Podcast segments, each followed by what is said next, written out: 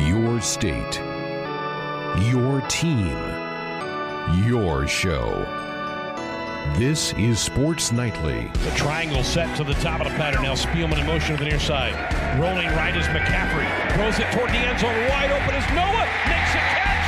And it is a touchdown, Nebraska. Now, let's check the pulse of Husker Nation with your hosts, Greg Sharp and Nate Rohr. My pulse is good. Your pulse okay? My pulse okay. All right, because we do do a pre-show check Yep. of the pulses. Uh, yep, it's still there. You still, still, still beating? there. That's good. Um, by my estimation, uh, it, it's strong. See, I'm a lot older than you, so I, this first uh, I do first thing in the morning. Check Hmm. their is their pulse. Is there something there? We got another day in. Uh, I just got to make you know, you know. Usually the little fella is uh, crying Yeah, as the human up. alarm clock, so they're a damn. Their head uh, dadgum well better be a How pulse. mobile is Bobby right now? uh, more mobile than his father. So he's walking. He's walking. thing. He's running. Yeah, yeah, he he can get around. Okay. Yeah. Because yeah, he's just a couple weeks past a year old. This is correct. Yeah. Yeah, he he's he- has more quickness than his father. Yeah. He's more adventurous than his father. So it, it's really been a treat. The world changes when you have children and they become mobile. Oh yeah, absolutely. Was before you could lay them on a little blanket and do Oh, whatever. When they get mo- they get into things in a hurry. Right. Yeah. And and and like he always had a sense of adventure anyway, crawling around. But now that he can walk it, he, he's fine. He's he, he tests out his gymnastic skills on uh, staircases every now and again. And Ah, those young boys. yeah, yep. Good stuff. All right, here's what we have on the program for you tonight. Parker Gabriel, one of our favorites, going to join us from the Lincoln Journal Star and talk some Husker football. Him and there are a couple of headlines there. Tim covered a couple of those in the ticker just moments ago, but always fun to talk with Parker. Parker, get the latest on his thoughts as we're moving up on spring practice. March the 9th. Monday the 9th is the first spring football practice. Nebraska will have two weeks before spring break and then take the spring break, and then they'll have three weeks culminating in the now one o'clock kickoff of the spring game. That got announced today. Start your countdown clocks now. Begin your tailgating plans. Uh, and, and it's not 11 a.m., thankfully. Right. So, yeah, it, it's set. It's there. Should be a good day in Lincoln. So, so I, I, I tweeted it out earlier. It's on my calendar now, one o'clock. Because we didn't know till today. BTN always sets that. They like to try to work their magic and get as many games on live as they can. So you wait for that. So that sets it up. One o'clock, April 18th is the date. Um, there are tickets available, by the way. I had somebody ask me that earlier today, and I said, "Oh yeah, yeah, it's not sold out yet, so you can go get tickets." Ticket office would love to take your phone call right now on that. 1 800 8 Big Red. Call now. Well, would anybody be monitoring that right now? That's a good though? question. It Go to might- Huskers.com. It Go might online. be after hours at the ticket office. This is true. Yeah. Go go to Huskers.com. Yeah, I'm I'm glad you're here tonight because uh, I know that there's a some kind of big rock concert over at PBA. I, I- I thought maybe you'd slip out and go watch some. Uh, is it? It's Kiss, isn't it? I don't think it's Kiss. Crude. You guys know back there, Austin or Tim? Kiss is coming up. I have no clue. I'm sorry, but I will research it and I will get back to you guys. I was just so focused. You focused. think it's Kiss? ready. I think Kiss is later. Okay. Oh, it's Korn and Breaking Benjamin. There you go. So- Korn and Breaking Benjamin. Uh, Benny's actually attended the Yes, he has. Breaking Benjamin show the last time they came through. But Kiss is coming what- up next week, the 25th. Okay, Oh, so Kiss okay. is a week away. Ben is not at the concert. no, He he's out doing recon in San Diego. Yeah, he he's scouting out. He he tried to find, tried to see which San Diego and San Diego State players were on the beach. Mm-hmm. He didn't find any, but he's still working hard. he's yeah. still looking. Yeah. uh, we'll keep you posted on any developments he shares with Very us. good. He, he is supposed to report in if he has anything to. We've not heard from him. So, uh, but he's not at the concert tonight. But I was zipping around the Haymarket, you know, 20 minutes ago. It was pretty crowded down here. I knew something was happening, and so there you go. Yeah. What is it again? Cornbread? Uh, no, Korn. Korn. They, they were a, they were a group that was even popular when I was in high school. Which Okay. I'm starting to get to that age when when you can gauge how old things are. They were big when I was in high school. I mean, Eminem did his turn at the Grammys. I think was it the Grammys or the Oscars? one of the award shows. Would have been the Grammys. Yeah, and and he he performed there, and everybody was talking about how it was like a 20 year feud between he and the the award show that got settled, and it's like, my God, I, I am old. It's not quite classic rock yet. New, They're not to that to that edge, but They're not far from it Yep, either. that's true. Uh, hour number two, it's our first Nebraska baseball show of the, week, of the year. Will Bolt will be in studio to take your comments, questions, calls. A lot to talk about now that we've seen that team compete on the field. The first weekend of the season in the books. The Huskers are headed to the Tony Gwynn Classic later this week out in San Diego. So we'll get the head coach in here. So get your comments and questions ready for him. Hour number three, top 10 Tuesday. We're coming down the stretch of this college basketball season. So we thought we would take our stab at the top 10 players of the year in college basketball. And there's some Big Ten people that at least made my list. I got a couple. Okay. Uh, the, the Big Ten is present. All right, very good. Uh, Austin will have some fun. I get, is it Austin or Tim going to be playing along with us tonight? Who's back? Both are you both of you going to do it? Yeah, I say I say why not both? We've got Austin's been pretty pretty uh, insistent on his top ten. He's been he's been ribbing me for making the wrong decisions the whole night. So we'll have to see how it pans out. All right, well, yeah, let's, let's we can play four. Yeah. that's what a golf foursome would be. So we, we can get four in there. And this way, I won't be shanking the ball into the woods or anything like that. Very good. You got somebody to pick you up. Yeah, Yeah. exactly. So we'll have some fun with that uh, tonight here on the show. And as always, phone lines are open and available for you. 866 Husker 1 866 487 5371. Again, and I wanted to get it out there. Spring game now set, 1 o'clock kickoff. And a lot of people would say, well, that's what I assumed. We kind of did too, but you never know for sure because television has that late hook into the whole thing. Well, yeah, I remember Coach Frost's first year. It was an 11 a.m. kick, and I I remember that well because we rolled in from Minnesota right. about 4:30 that morning.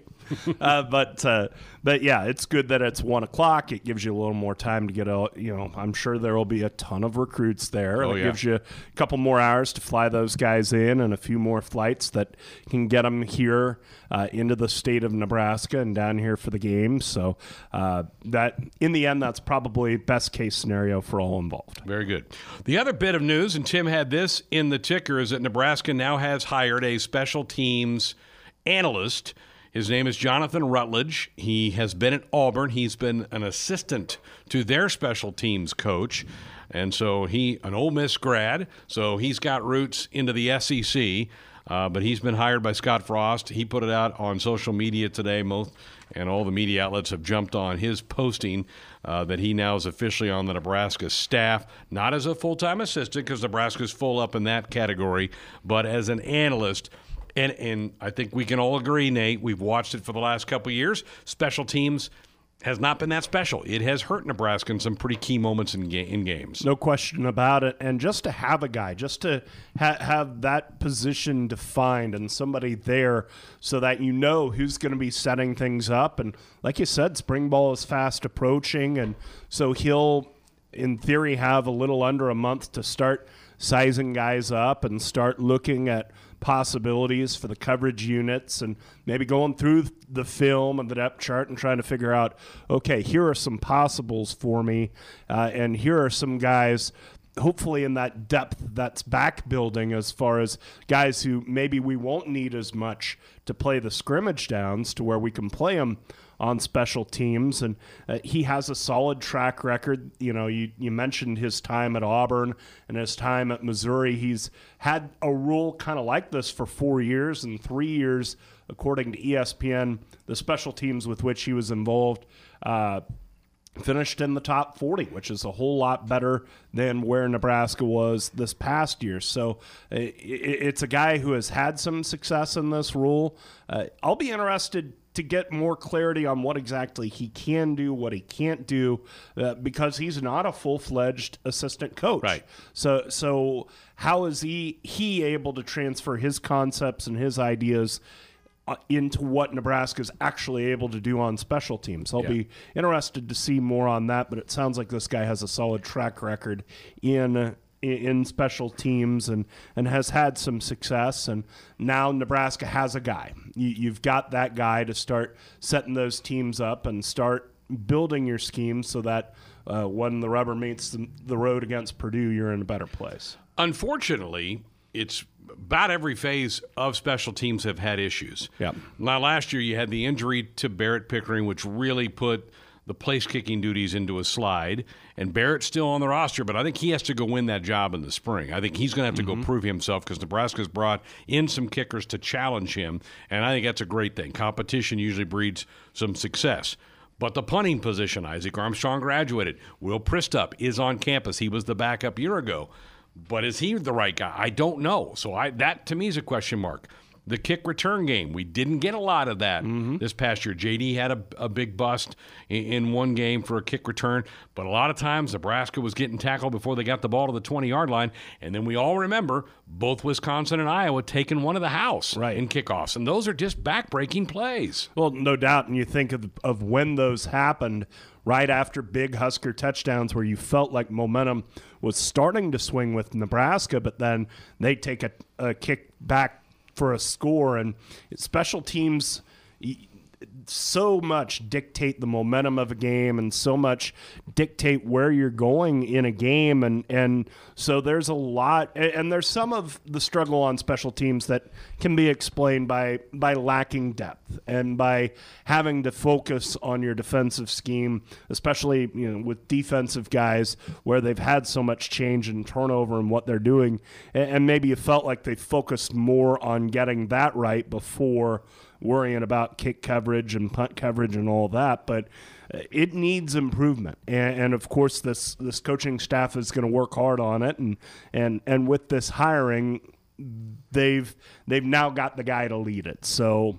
uh, I'm sure it's high on the list of priorities for this coaching staff on things to improve going into next year. Scott Frost has coached 24 football games here in Nebraska. Half of them have been decided by a score or less. Mm-hmm.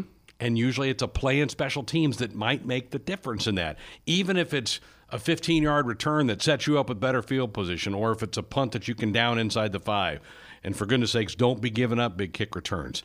I don't know that the trend of close games is going to change. I think that's the era that we live in now in college football tight, tough football games. And so special teams become equal, um, bigger importance in my eyes now than maybe at any time in college football history.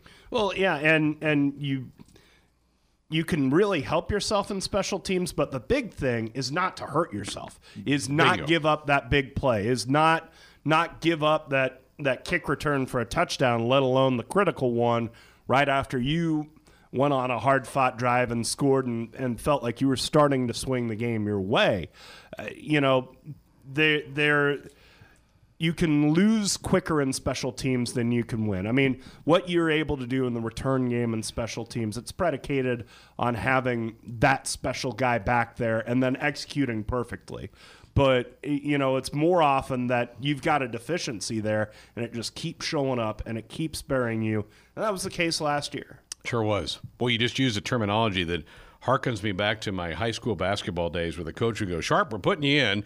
We know you're not going to help us. Just don't hurt us. But you know, to borrow, first off, that, that coach was hard on you. I mean, goodness sakes. But you know, it, it just bears out. More games are lost than won, which is to say, and, and we you know we get bored and we get a little frustrated when we hear coaches say, "Well, team that makes fewest mistakes is going to win," and and and we we've got to eliminate mistakes and we just have to execute. That's all it is. That's all sports are.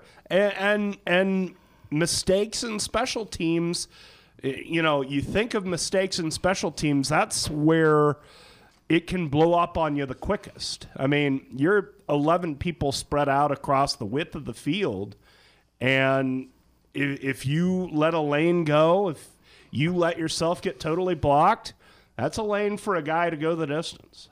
So Jonathan Rutledge, there's your new guy. He is a, a special teams ass- you know assistant, not uh, not a special teams coach. Analyst, special Analyst. teams analyst, I think is the official terminology. We don't have the official release from athletics. They've not put this out. All the reports are coming off of Jonathan Rutledge putting it out there on social today, mm-hmm. which he certainly got permission to go ahead and do that. We're back on a Sports Nightly Tuesday night. It's our last full show of the week. We have Husker women's basketball tomorrow night that knocks us completely off. Men's basketball Thursday night that knocks us off. And Friday night we'll have an hour and a half show before Husker baseball takes over from the West Coast, playing out in the Tony Gwynn Classic. We'll have Will Bolt in studio next hour. We're delighted to have with us tonight Parker Gabriel, the Lincoln Journal Star. Hello, Parker. How you doing? I'm doing well, Greg. How you doing? Fantastic. Um, a little bit, a little bit of news today with as concerns to the special teams part of Husker football. What do you, what have you been able to learn about Jonathan Rutledge? Yeah, Jonathan Rutledge, uh, the man of the hour. He's the newest uh, member of Nebraska's football staff. He's not a full-time assistant coach. You get ten of those. Um, he's not among them, but he is a senior special teams analyst. Um, you know, given we haven't had a chance to, to talk with Scott Frost um, since the early signing day in December. Uh, given the construction of the staff and the way the you know the turnover that there has been has taken place with um, Jovan DeWitt in particular, you know last year, the last two years was a full time assistant coach who coached outside linebackers, and then his title was special teams coordinator. So uh, Jonathan Rutledge, there's you know, the, he's the only guy with special teams uh, in the job title on the staff right now. Don't know if that will be the case going forward.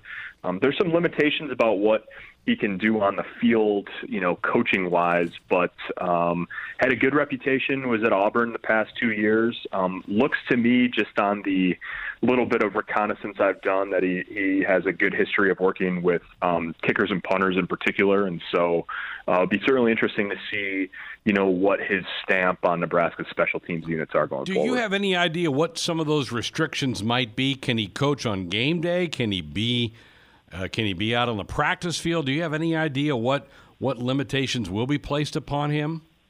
Yeah, it's interesting. I think that you know, a little bit of it depends, um, you know, frankly, on um, just on compliance and sort of how Nebraska structures its work during the week. When you think of a typical analyst position, um, I think a lot of people, you know, if you're not, if you don't know exactly how the sausage is made, a lot of times, you know, when when assistant coaches spend weeks out on the road recruiting, it's not like the players back in Lincoln aren't doing anything. They're in the facilities a lot, and quality control coaches and analysts, uh, graduate assistants are the guys who are in the meeting rooms in those situations and teaching guys the scheme and going over film and answering questions and those sort of things. Those are all obviously well within the purview.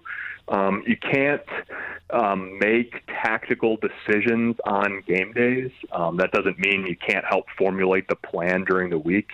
Um, so there's some, you know, there's definitely some limitations. You're not supposed to be um, actively instructing players in live practice periods. Um, you know, all of that is sort of, um, you know, the, the, the Nebraska's compliance department is very thorough and, and they know exactly what a guy like Jonathan Rutledge can do and what he can't do over the course of, a, you know, a week or an off season or a, or a football season or what have you. We're visiting with Parker Gabriel, the Lincoln Journal Star, talking about the news of the day for Husker football, and that's the, the hiring of Jonathan Rutledge as a special teams analyst.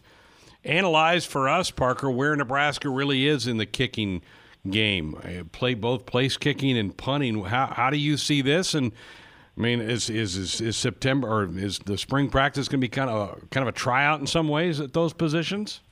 Yeah, I think it will be. I mean, you saw, you know, there were a couple, there were a lot of factors, and, and obviously injury was the primary one at place kicking for Nebraska um, in 2019.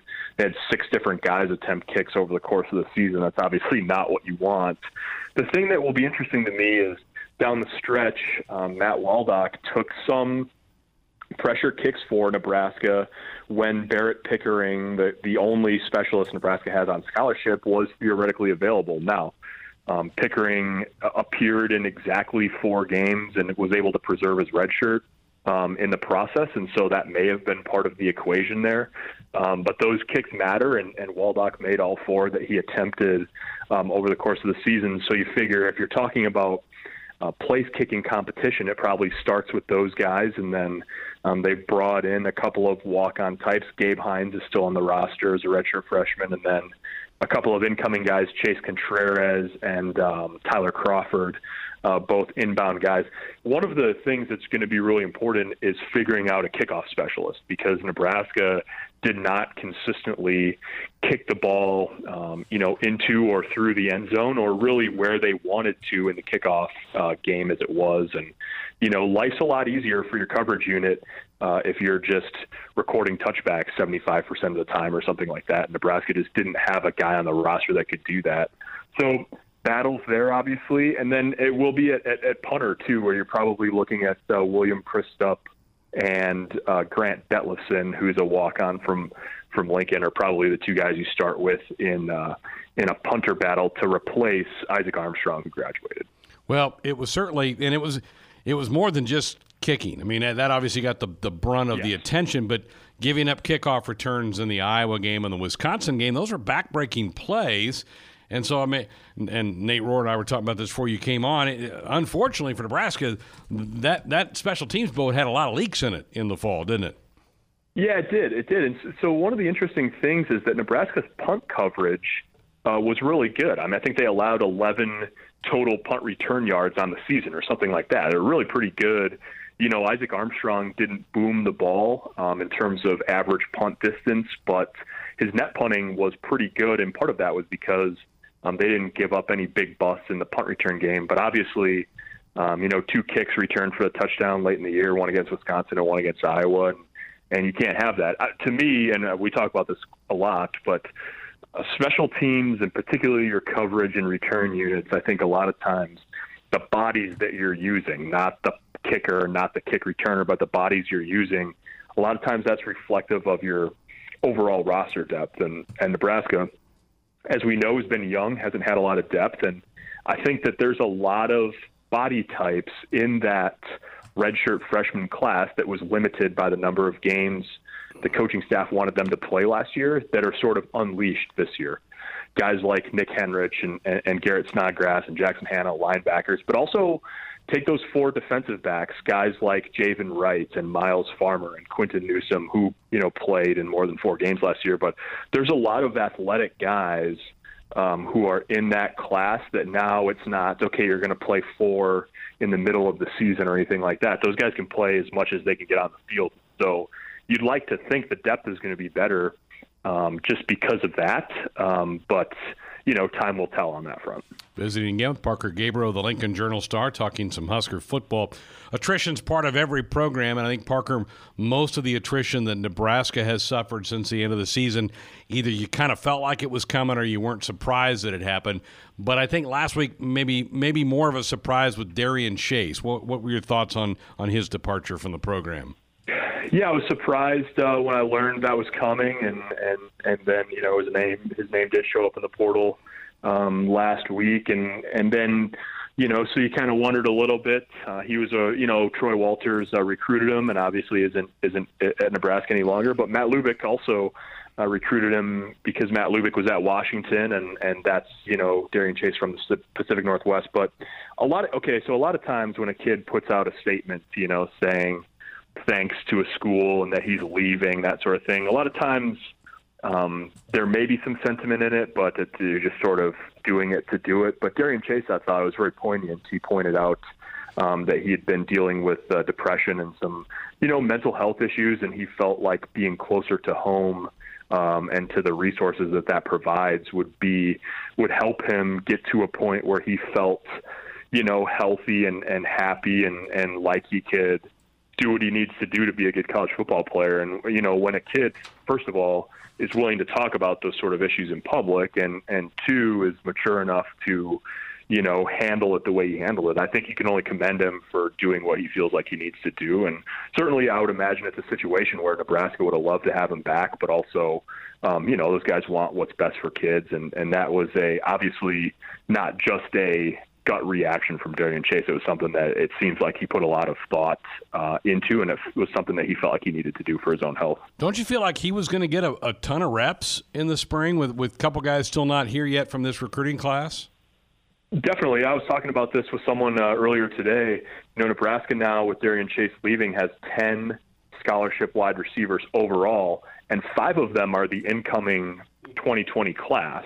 And of those five, four of them don't get to campus until um, the end of spring semester for you know for summer conditioning, and that's you know some of those guys have some work left to do in the classroom, which means that late May is sort of the best case scenario at this point. So um, it really it's going to be a big spring for the wide receivers that are on the roster and are um, you know, here for spring semester and spring ball. And I think that, um, you know, that includes Alante Brown from the freshmen from this incoming 2020 class. But don't forget about uh, redshirt freshmen like Demariyon Houston uh, and Jamie Nance, guys that came here with Darian Chase. Uh, those guys are going to get a ton of repetitions this spring, and it's a chance uh, for them to show the coaching staff and their new position coach in, in Matt Lubick that uh, you know sort of where they are in terms of you know being able to help. How much? Last thing for you, how much stock should Husker fans put in this ESPN FPI that came out yesterday that had Nebraska 22nd? Is it just something for fun? Is there something to it? How how serious do you take things like that? Yeah, it's interesting. It's a good question. It's something to uh, to to warm your your soul with a little bit of football, you know, in the in the middle of the winter. I think that the Nebraska fans I've interacted with are generally very skeptical of anything that's optimistic um, so far this off season. But I do think, you know, I don't know if Nebraska will be a top 25 team or not. But I, the one thing I would say is, I think if it's the FPI or if it was last week, um, Bill Connelly, who's an analyst for ESPN, puts out his SP Plus uh, rankings and had Nebraska in the top 25. I think a lot of that is predicated on the fact that Nebraska returns pretty much all of their offensive production, not 100%, but something like 90 plus percent. Um, and that the secondary uh, is going to have a lot of veteran returning players in it. So um, you can understand where it comes from. Sometimes it's explained where it comes from, but um, I don't know. I don't know if I would take that as the gospel just yet. Very good. We had to like the one o'clock kickoff, right? That's like perfect. That's right, the sweet spot for a rider. Oh heck yeah! The only thing better is eleven o'clock, you know. So the, uh, but yeah, one p.m. for the spring game that'll do just fine. Very good, Parker. We appreciate it. Thanks so much. Yep. Have a good night, Craig. Tonight, it's the Nebraska Baseball Show, right here on the Husker Sports Network. The 2 2 pitch. Then a breaking ball. Little looper into right. That's a base hit. That will score. Mojo Haggai-Tai Roseberry being waved home. He's going to score. It's an 8 0 Husker lead. Jaxon Hallmark with a bloop single to right field and chase home two. An in depth look at the Nebraska baseball program. Here's the pitch. And Palensky lifts one to left. Deep left. Going back as Hunter say to the wall. Jumping. It is gone. Grand slam home run by Aaron Palensky. And we are tied here in Waco. With the head coach, Will Bolt. A couple batters later looked like he was okay. Good to see him still in there. There's a ball ripped into left field. This one is back. Going back. It is gone. Ty Roseberry gives Nebraska the lead. Sponsored in part by your Midwest Ford dealers. Visit online at yourmidwestforddealers.com. Now here's your host of the Nebraska Baseball Radio Show, the voice of the Huskers, Greg Sharp. Thank you. Welcome to our first baseball show of the year. The spring began for the Big Red last week down at Baylor, taking on the Baylor Bears, a perennial NCAA tournament team. Nebraska went one and two. You want to be a part of the program, here are the numbers 866 Husker 1 866 487 5371. Nick and I were saying on the broadcast coach that if we'd have told you going down there, you're going to get one, you probably go, okay, we'll, we'll, probably take that. But then you get the one Friday night, and then you want to go, now we got to go win the series. So maybe a mixed bag how you feel coming back from there. Yeah, and when you lose on Sunday, it just never the trip never feels great, you know, leaving. But um, like there were just there were a lot of positive signs this weekend, and course, you get off to such a great start, and you, you win that game going away, where you're really you're not really using a whole lot of your high leverage pitchers on Friday night. So you've got your entire bullpen ready to go pretty much on Saturday, and uh, I mean, the the comeback was awesome. The grand slam was a, a, big moment, and then Roseberry hitting the home run late to give us the lead. And uh, there was just a lot of really positive things I saw from the weekend. And um, you know, you got your closer on the mound with a one run lead. You know, and, and game two to go win a series. I mean, I'd put Shay Schanaman in that spot ten times, and he's going to get it done nine. You know, and so you know it, that's just the way it went this weekend. And um, you know you'll take one, but you you definitely would have liked to have two at you, least. How did you feel like you swung the bats through the weekend? Really well. I thought one through nine in our order was very competitive. I thought we had really good at bats. We ended up having, uh, I believe it was 22 walks and hit by pitch compared to 20 punch outs. So, really good approach. I felt like um, just even a lot of the outs were really hard outs. Um, So you know the dub- the double play ball kind of bit us on Sunday. That really is what kept us off the scoreboard. You know, from from scoring some more because we were able to cash in on a lot of those spots on uh, Friday and Saturday, and then just I think it was three straight innings that we had double play balls that um, just some unfortunate plays there for us. But we had traffic, we had base runners, we had our opportunities on Sunday. Um, you know, Baylor, outside of that first inning, I mean, they played flawless baseball, and we knew we kind of knew that going into it that they would be a very good defensive team. And uh, I mean, they they played really really well um, to, to beat us next two. Mentioned those double plays. You even had veteran guys up that have been through those situations before. I think Roskam hit into one. He hit it hard. Acker hit one right to the third base bag, right. which made it pretty easy. And I can't remember who made the third one, but it was guys that you're like, well, I'm glad that's the guy up for us. Yeah, and Roskam's there. He's hitting the four hole. You know, the guys in front of him kind of got the line moving already, and he gets to a 2 0 count and, um, you know, just hits it hard at the first baseman on the ground. And, um, yeah, it's just sometimes you you get the bloopers to fall, and sometimes the the hard hit balls go right at them. So um, it was we had the right situation, you know, for those guys to be in, and they were you know they were ready to hit, and they got themselves some good pitches to hit. Maybe just try to do a little bit too much with them. The weekend got off to such a great start because you you scored eight runs before there was an out. Talk about the approach you saw from your guys. It looked like it was let's go gap to gap early in the game. Let's just get ourselves on base. Yeah, it was. Uh, we kind of figured that their starting pitcher uh, Winston would be around the zone, and um, we felt like if we could cover the outside part of the plate on him and use the middle of the field, that there would be a lot of hits there. And um, it started with Jaxon just getting a two strike hit up the middle really set the tone for the team. Um, and then after that, it was contagious. I mean, it was just balls hit hard all over the field and had some luck, you know, involved too in there, but um, which you got to have in, a, in, an inning like that at times. But it was uh, it was pretty pretty special deal. I haven't seen really many games start like that, and uh, being kind of the first game, uh, little jitters going a little bit, and so that helped take the edge off. Made it easy for Gareth Stroh to go out there with a 11 nothing lead. And in some ways, that can be hard though too. Well, it was easy in the fact that he had a big lead. It, it, we made him sit and wait for 45 minutes yeah. before he could go go throw his first pitch. So he actually had to go warm up two different times during that inning. So. Um, it, it, was a little bit of a weird situation for him that way. Just how long the innings were lasting, and um, there was an injury on the Baylor s- staff where right. a pitcher came in and got hurt before he even threw his first pitch. So there was another ten or you know 12 minute delay. So there were a lot of weird circumstances. But that's fifth year senior. He, you know, he just he just took it in stride. Probably won't be that way. Maybe the rest of the year for his starts. That's right. You'd like for it to oh, be. Oh, we'll take it every time, no yeah. doubt. Here we are, back for hour number three here on Sports Honor. Thanks to head baseball coach Will Bolt for being in here. That was fun talking yeah. some ball bat stuff there here in still the month of February.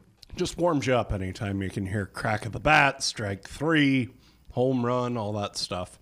All the big league boys are in camp. That's right. Yeah, everybody reported by yesterday. I yeah, think. I think we're like nine, eight, nine days away from them starting to play spring training games. I think the Royals and Rangers, in fact, have the very first spring training Do game, they? like February the twenty seventh, something like that. Yeah, seventh or eighth. Yeah. Yeah. Not long. Yes. It's all right. Bring it on. Let's go. Absolutely. Are do you guys you guys get down to the Phoenix area? Play at ASU next weekend. There you go. And they're they were ranked fifth. They didn't have a great weekend. I think they dropped a little bit in the polls, but still going to be a uh, it certainly be a challenge. Oh yeah, no doubt. ASU was here last year. Nebraska was fortunate enough to win that series two games to one. All right, here's what we have coming up this hour. It's Tuesday. That means Top 10 Tuesday coming your way. We're going to have that, and then we'll have some open phones for you to jump on board with us uh, later on in the hour. But let's get the hour underway with Top 10s. We think them up. We count them down. It's Top 10 Tuesdays on Sports Nightly. Well, here we go. We haven't had it. We, have been kind of hit and miss over the last couple months with Tuesday nights because of basketball. And we'll really get knocked off a lot once baseball starts playing Tuesday night games. But we sneak one in here right now. And got some Tim had in the ticker some college basketball scores that season. We're just a few weeks away from March Madness being here. Yeah, the stretch run is on. We're we're getting the shape of the conference races. We're starting to narrow down the teams that are going to be ones, going to be twos, and getting a clear picture on how everything's going to look for the tournament. Well, so we thought we would kind of start peeking at who might be the player of the year in college basketball this year. So we're going to throw our top 10 college basketball players of 2019 2020.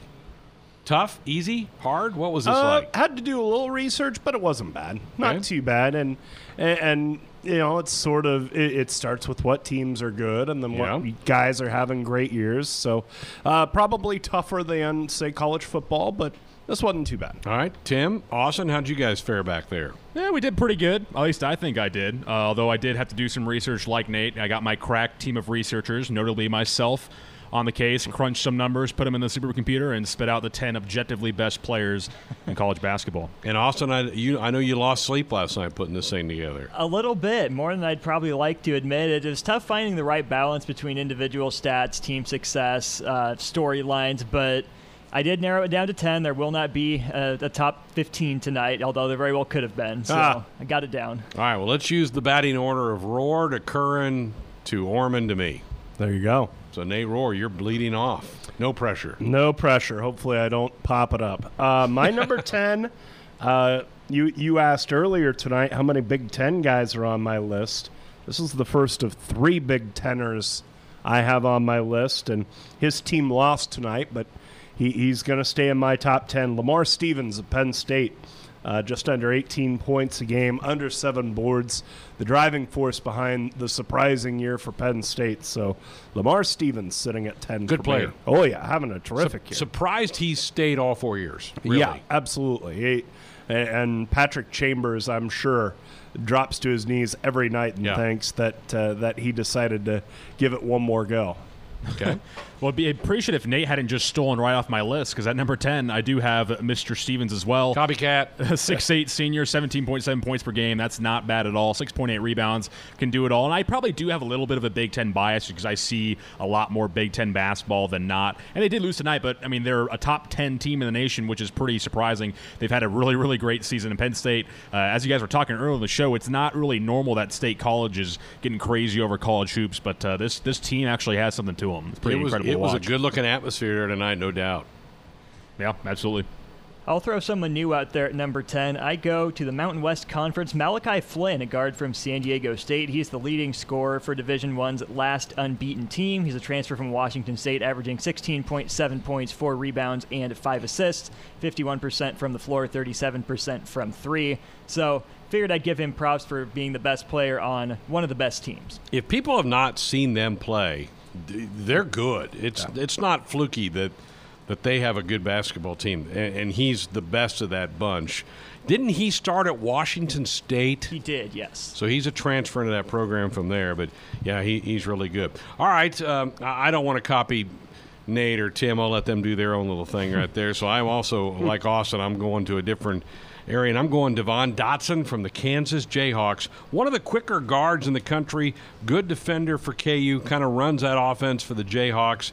Not a huge score, but a heck of a player. And I think a lot of people would say he's the most valuable Jayhawk. So I've got Dotson at ten. I took a good hard look at him at number 10, but uh, I couldn't I couldn't quite get there with him. Couldn't rock chalk it, huh? Couldn't quite rock the Okay. chalk. Nope. All right. All right, my number nine is uh, Filip Petrusev of uh, Gonzaga, 17 and a half points game, eight boards. Yet another great Gonzaga player, but uh, you know the competition kind of hurts his cause there. I mean, the West Coast Conference isn't a big conference, but still having a great year for one of the country's best teams. So he's my nine. They a Final Four team, you think? Boy, I don't know. I can't quite get there with them again because of the weak competition. You Right. can't you can't drop them in the polls because they don't lose. But you know, are are they really going to have it against a Kansas or a Duke or somebody like that?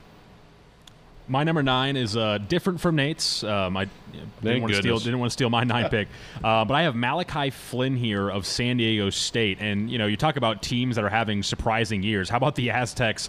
Uh, they're number one in the Mountain West. I think they actually are undefeated. Correct me if I'm wrong.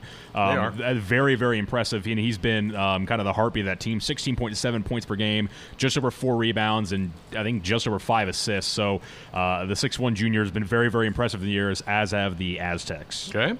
My number nine, I'm going to the SEC, Anthony Edwards, who may be the number one pick in the draft. uh, in a few months from Georgia, averaging eight, nearly 19 points and five rebounds a game. Does isn't getting a lot of, a lot of pub because Georgia's not very good this year. Tom Crean has just not made a huge dent in two years now down there in Athens. But Edwards is a heck of a player. He'll be a lottery pick, no doubt, when that draft comes up in June. I'll go with my number nine, Nick. Oh, I'm Richardson. sorry, Oh, Austin. no I cut you off. No worries at all. Uh, my number nine is in action for the number 10 team in the country, Nick Richards of Kentucky. Big improvement from the last couple of years. He's jumped up to 30 minutes a night as opposed to 12, averages 14 and a half points, eight rebounds, two blocks a game. Kentucky was supposed to be a guard led team with Ashton Hagans, Tyrese Maxey, but Nick Richards has been far and away their most consistent player, one of the top big men and players in the country, in my estimation. Perfect. There you go. Uh, my number eight will go one slot under Kentucky, but stay in the same state. Uh, for the 11th ranked Louisville Cardinals, Jordan Nwora with 18 points a game, seven rebounds. Uh, another good year out of Louisville. They were briefly the number one team in the country, so I'll slot one of theirs at number eight on my list. I think they're they might be a dark horse Final Four pick for me. When it depends Sure. on the bracket when it falls out, but I think come tournament time they're going to be a hard out. yes, they are. Yeah, always in the mix. At my number eight, I've got a guy that Greg already mentioned, Devon Dotson, Rock, Rock Chalk Jayhawk, uh, a little over 18 points a game, just over four boards and four assists. So pretty well-rounded guard, and uh, definitely deserves to be in the top 10, I believe. I've got a guard at number eight as well. I've got Payton Pritchard of Oregon here. The Ducks have slid a little, little bit from where they were earlier in the season. Pritchard, though, has been their steadiest player. That game against Washington was a classic. Hit a couple 30 plus foot threes. Uh, one to tie the game, send it to overtime, the next one to win. His individual numbers prop him up a little bit here for me 19 and a half points, four rebounds, six assists per game on 51, 40, 80 shooting. So Payton Pritchard, my number eight player. Made some huge shots when they won at Michigan back in December.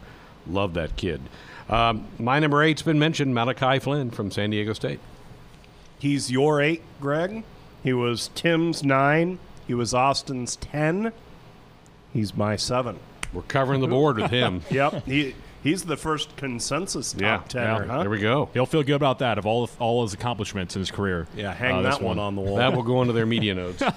Uh, my number seven, uh, I have Udoka Azubuike, uh, another Kansan. Jeez, you're here. loading up on the Jayhawks. I know, I know, Tim. I know. A mid- Midwestern bias uh, leads the country in field goal percentage at 73%. That is nothing to shake your head out. Uh, he's also about averaging dang near double double, just shy of 13 points a night and 10 rebounds. Uh, seven foot senior out of Nigeria, pretty impressive player. All he does is dunk. Oh yeah. Oof.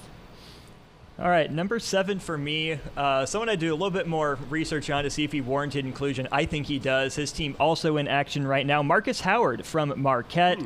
By far the highest usage percentage in the country. He finishes 40% of Marquette's possessions, but still shoots 46% overall, 42% from three, and 88% from the free throw line, averages 27 points a game. The dude is the definition of a bucket. He is ridiculous. Despite less success than last year, Markus Howard is my number seven. Love him. I'm staying in the Big East for my seven, but I'm going to Seton Hall and Myles Powell, who we saw play in Lincoln last year when the Pirates were here, taking on the Cornhuskers. Um, he's a heck of a player. Seton Hall has lost a couple of games here in the last week or so that uh, they were they'd gotten themselves to the top ten, but that's still a really good basketball team. And Myles Powell's in there, my number seven. All right, my number six, a guy that you've been able to see at PBA, Jalen Smith of Maryland, double double. Yeah, maybe a little high, but Maryland having a great year, and he's one of the driving forces. See, for now the Maryland Terps. fans may not agree with you that they're having a great year. Well, they're Maryland fans, and they're not entirely functioning because Terps having a great year. So is Jalen Smith. He is my number six. Yeah, Nate stole my thunder again. My number six, I do have Mr. Smith, and of course, uh, you know Husker fans probably know him a little bit too well after that block they had the other night. Uh, but yeah, six ten sophomore, fit over 15 points a game, 10 rebounds. I mean, this guy is just a prototypical NBA type forward. You look at him; he's just got the size. He's really gangly. The Stix nickname has definitely deserved, and uh, definitely uh, little Husker fans know him probably a little bit too well. Good player. Uh, It's fun that they had the glasses giveaway Yeah. when the Huskers were there the other night. Yeah. Another guy Husker fans know a little bit too well. It's been mentioned by Nate and Tim already. I've got Lamar Stevens up here at number six, really leading that Nittany Lion Renaissance, best player on the Big Ten, second best team at this point in time. His averages are good, and I'm with you, Greg. I'm a little surprised he stuck around for all four years, but good for him sticking it out and leading Penn State to one of its best seasons in school history. One thing Pat Chambers did was he made it a, like what Will Bolt was saying last hour for baseball, trying to lock this state down. Pat Chambers has gotten into Philadelphia and gotten some players out of there. Stevens is one of those. That's why their program has made a little move up the ladder. He's been able to keep some of that really good in-state talent there. And there's plenty of talent There to be had in Phil- Yeah. Philadelphia. So if you can dip into the pool and get something out of there, uh, that can feed you a little bit. My six was Austin seven. I've got Markus Howard here. Uh, just one of the best shooters in college basketball, 43% on threes. He is a walking highlight reel. Love to watch him play. Big fan of him tonight. Uh, and big They fan play, in playing, general. are they playing tonight? Th- they are. Oh, okay. Uh, yeah. Yeah. Big East game. Um, my number five, Vernon Carey of the Duke Blue Devils, 17 and a half a game, just under nine boards a game. Duke having another good year. Maybe not the top level year, but they're they're going to be maybe a two, maybe a one. Carey, the driving force behind him, so he's my five. Uh, my number five, Greg, I think you already mentioned him, Myles Powell of Seton Hall, a guy that we've seen actually play at PBA. Uh, about 17.7 points per game, just shy of seven rebounds, a little over two assists. Uh, 6'2 senior. He's a guy that can do it all. Another guy that you can pretty well picture playing in the NBA one day. Number five for me has been mentioned a couple times. I've got Devon Dotson up here. He has been Kansas's best player this year. I think it's not even close. And this is kind of where Tim and I bickered a little bit, where he put Udoka Azubuike on his list. But I think Azubuike is the fourth most important player on that Kansas team, whereas Dotson's number one. Very good. Okay. Um, yeah, no, I'm, I'm with you, Austin. I've got Dotson as their best player as well, but that's the only Jayhawk I had on my list. My number five, I'm coming back to the Big Ten, and here's where I've got Cassius Winston from Michigan State, averaging nearly 19 a game and six assists. He's the guy they look for in crunch time when they need a bucket. Uh, he's the guy that runs the show for him. Plus, he's had a really tough couple months off the court with his brother dying, and so I I just love the strength of that young man. So I've got Winston at number five for me. All right, my number four has been mentioned a couple of times in the Big East. Myles Powell having a great year for the Seton Hall Pirates. So this is where I've got Myles Powell, my number four. Uh, my number four, unfortunately, I had to had to pick at least uh, one Duke Blue Devil. I've got Oh, Trey maybe another Jayhawk in here too. Yeah, I've got the whole starting five of the Jayhawks. No, I've got Tre Jones on here. Uh, he, he he can move the ball really well. He can score it. He can rebound it. He, he can actually uh, work pretty well defensively. Uh, Tre Jones, uh, much to Austin's delight, can do it all. It's true he can, and Tim can also continue to steal from people's lists as I have Tre Jones at number four too. He's the only player in the top ten in the ACC in points per game, assists per game, steals per game, field goal percentage, and assist to turnover ratio. Best point guard in America. Wow. You can tell someone's a, a Duke fan Yeah. back here. Yeah. I mean, I'm surprised. I guess Austin's final four are all going to be Blue Devils. Mm-hmm. Last year, yes. This year, I, I restrained. Well, I go Blue Devils for my number four. Here's where I've got Vernon Carey. They're they're a big fella inside. I've got Carey at four. All right, on to the medal podium. My number three. God, I hate doing this. Luka Garza from Iowa, just averaging a double double, over 20 points a game, can do literally everything for the Hawkeyes. Probably your player of the year in the Big Ten Conference. Iowa have maybe not having as good a year as you would need for Garza to be A a national. player of the year, but he's sure going to get some consideration. I've got him at three. Got on everybody's radar when he put that 44 on the board against Michigan. Yeah. Uh, My number three, a guy that's already been mentioned, uh, and I'll let I'll let Austin wax lyrical about him. Vernon Carey Jr. at Duke. and that's all I have to say. Nah. Hold your horses. Oh, we'll get to him. Number three for me, Obi Toppin, forward from Dayton, 19.78 and two assists per game. Extremely efficient, best player on one of the biggest surprise teams. He's another guy in the running for the number one overall pick, given his skill set and the uh, the offense that Dayton runs. A couple of highlight dunks in the last week too. Obi Toppin, a very fun player to watch for the Dayton Flyers. You're a smart man, Austin. I line up with you as well. I've got Toppin at three. Dayton got on my radar when I saw him push Kansas in the Maui tournament in the finals to uh, overtime. Toppin's a freak show. By the way, Dayton is a part of that Myrtle Beach tournament next November that Nebraska's in. Don't think Toppin will be there though. No, no, no. I he's in the other league. he- he's he's going to get paid for Yeah. his ball, and then if he wants to go to Maui and, and not have to play basketball, he can afford it. Yeah. Uh, my number two been mentioned a couple of times, and again, rooting very hard for him. If I could have tracked down his jersey tee before tonight's game, I uh, would have grabbed it. Markus Howard, Marquette, having a great year, over 27 a game for uh, another team, kind of like Iowa, where he's producing a whole lot, but for a team that's going to go to the NCAA tournament, but you wouldn't expect go to the Final Four, but still, you can't ignore 27 points a game. So Markus Howard's my two. Yeah, mine too is also Markus Howard as Come well. on, Tim. You two just sat during the in the Peeked break over the all afternoon, didn't you? Yeah. okay, let's put this guy at two. Let's put that guy Yeah, at four. And they say great minds think alike, but I think uh, someone was up. copying my homework. But uh, yeah, 27.3 points per game, most in the country. That's uh, not bad at all. Also, not bad at all. I've got Vernon Carey here. His raw offensive numbers are a touch behind Luka Garza's, but his rate stats are better, if not the same. 17.7 points, 8.7 rebounds a game, assist, steal, block per game. Player efficiency rating of 34, best among all freshmen. And in terms of box plus minus, uh, an advanced kind of stat, he actually rates equally to Luka Garza. So his team is having more success, but he hasn't dominated the storylines like my number one. So he's my number two. Okay.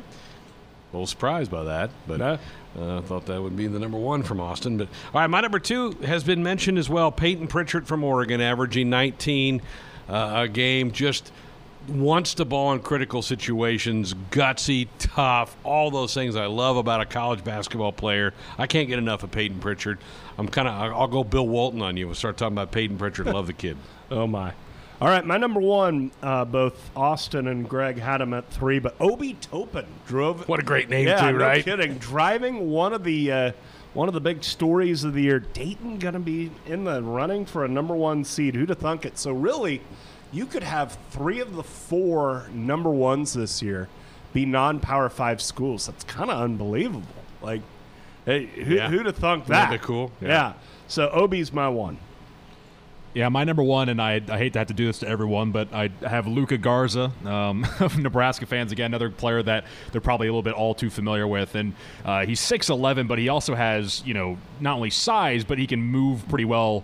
Um, he 23.7 points per game. He's scored, uh, I think, the third most points in the nation at 617. He shoots really well from the floor. Uh, he gets about 10 rebounds a night. Uh, is a guy that can do it all, and he, and he does play for the Hawkeyes. That's Number one, a string of 11 straight 20 point games. Now, the last game he didn't have 20 in was the Nebraska win here, uh, the 76 70 Husker win. Counter to Nate's argument is that I think Iowa has been just good enough and just relevant enough to get Luka Garza the Lamar Jackson 9 and 3 Louisville Heisman Trophy Award here. So that's why he's my number one. Make it three in a row. I got Luka Garza in one as well. I just the versatility of his game, the ability to step out, hit threes, the ability to post guys up inside. Um, I'm worried about for him at the next level. Can he guard people at the next level?